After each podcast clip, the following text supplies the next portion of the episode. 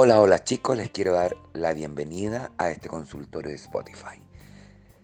Tú tienes la oportunidad de contar tu historia y yo de responderte.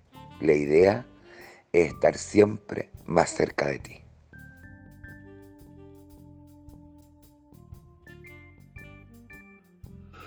Hola viejita, te vuelvo a enviar mi historia porque, mm, no sé, creo que no te llegó bien ver la anterior. Estoy súper mal con una situación y aunque prefiero no decir mi nombre, así que me puedes decir como sea, por favor dame un, un consejo, un, algo, saber qué hacer.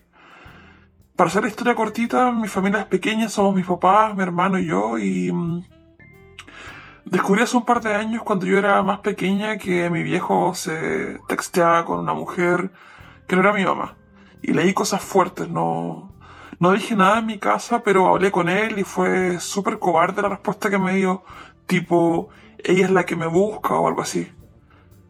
Siento que quien le debe respeto a mi mamá y a la familia es él. Desde ahí nuestra relación se quebró y hablamos normal, pero ya no es la misma relación cercana que teníamos antes. Em, la guinda de la torta pasó ahora y bueno, yo ya no vivo con mi familia. Y un día fui a visitar y me encontré con. con mi viejo acaramelado con la vecina y yo vivo en un pueblo súper chico, Yanin. Entonces, eso es como una bomba atómica porque los dos saben que los vi y. que sé todo lo que pasa entre ellos. Yo no he dicho nada porque siento que mi mamá no se me merece vivir una, una situación como esta, una calaña tan grande como esta. Yo sé que la monogamia es algo que no es normal. Lo normal sería pasar la vida teniendo varios compañeros, pero creo que esas cosas se conversan.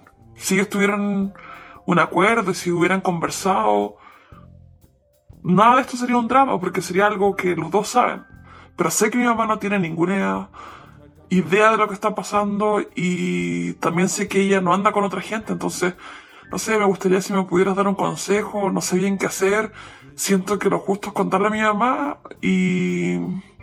No sé, quizás hacer que mi papá le cuente.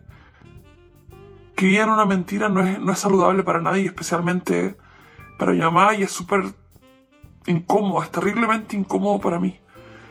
Ayúdame con un consejo, güey. Te quiero, gracias.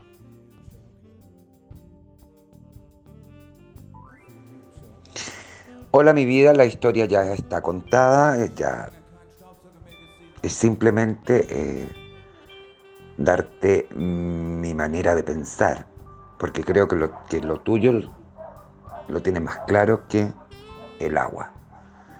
Eh, tú no eres partícipe de que tu papá tenga relaciones con otra gente, menos con alguien tan cercana como la vecina.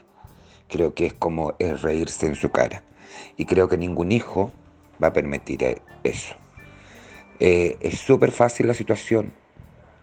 Tú lo tienes súper claro, así que mi consejo es, más que consejo, es darte un empujón para que apriete a tu papá o le cuenta a él o le cuentas tú.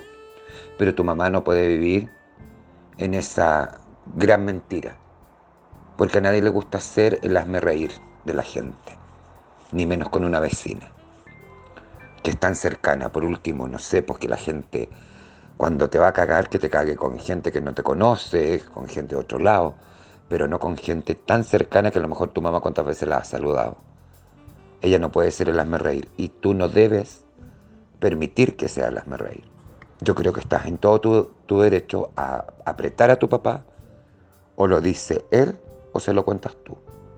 Pero tú no te puedes quedar callado con una magnitud de mentira de que se ríen de tu madre. Yo jamás lo permitiría. Creo que el consejo ya lo sabías. Es simplemente darte el empujón. Besito, que estés muy bien.